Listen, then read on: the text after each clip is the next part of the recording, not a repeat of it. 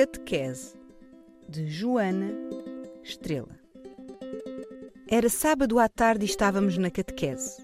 Os rapazes da minha escola sentaram-se numa fila de cadeiras mais à frente e não paravam de sussurrar entre eles.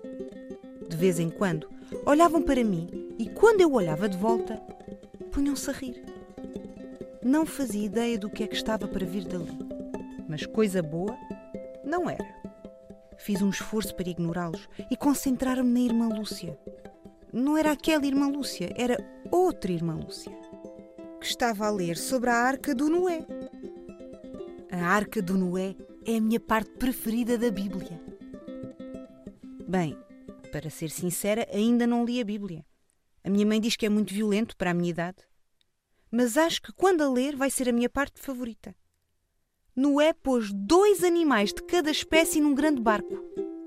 Chamam-lhe uma arca. Não seria maravilhoso viver numa casa cheia de animais? Mesmo os selvagens? Enfim, os rapazes ficaram a cochichar a aula toda. Enquanto isso, eu planeei a minha fuga.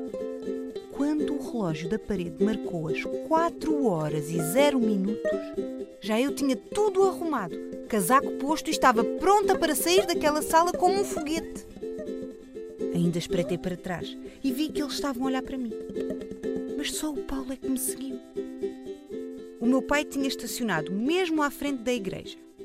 Eu entrei no carro a correr e ordenei: Vamos! Como nos filmes, quando um detetive entra num táxi e diz: Siga aquele carro!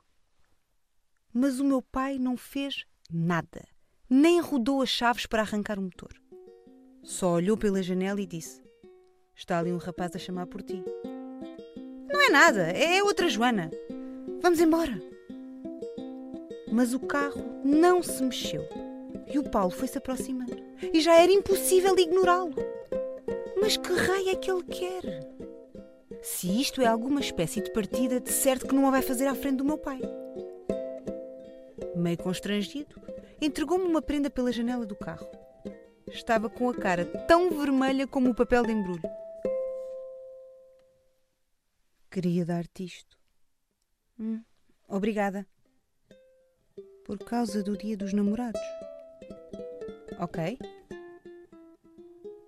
É hoje. Já percebi, obrigada.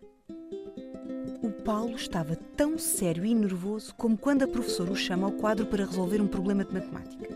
E eu só queria sair dali para fora. Estava com esperanças que o meu pai interviesse e dissesse alguma coisa do género. A minha filha é demasiado nova para isto. Ou Quais são as suas intenções, meu jovem rapaz? Mas ele estava só a olhar para nós pelo espelho retrovisor, a sorrir um sorriso parvo. Dissemos adeus. O Paulo cambaleou para fora de cena e eu atirei a prenda para o fundo da mochila. O meu pai foi a rir o caminho todo até casa. Espera até a tua mãe saber. Vai começar já a planear o casamento.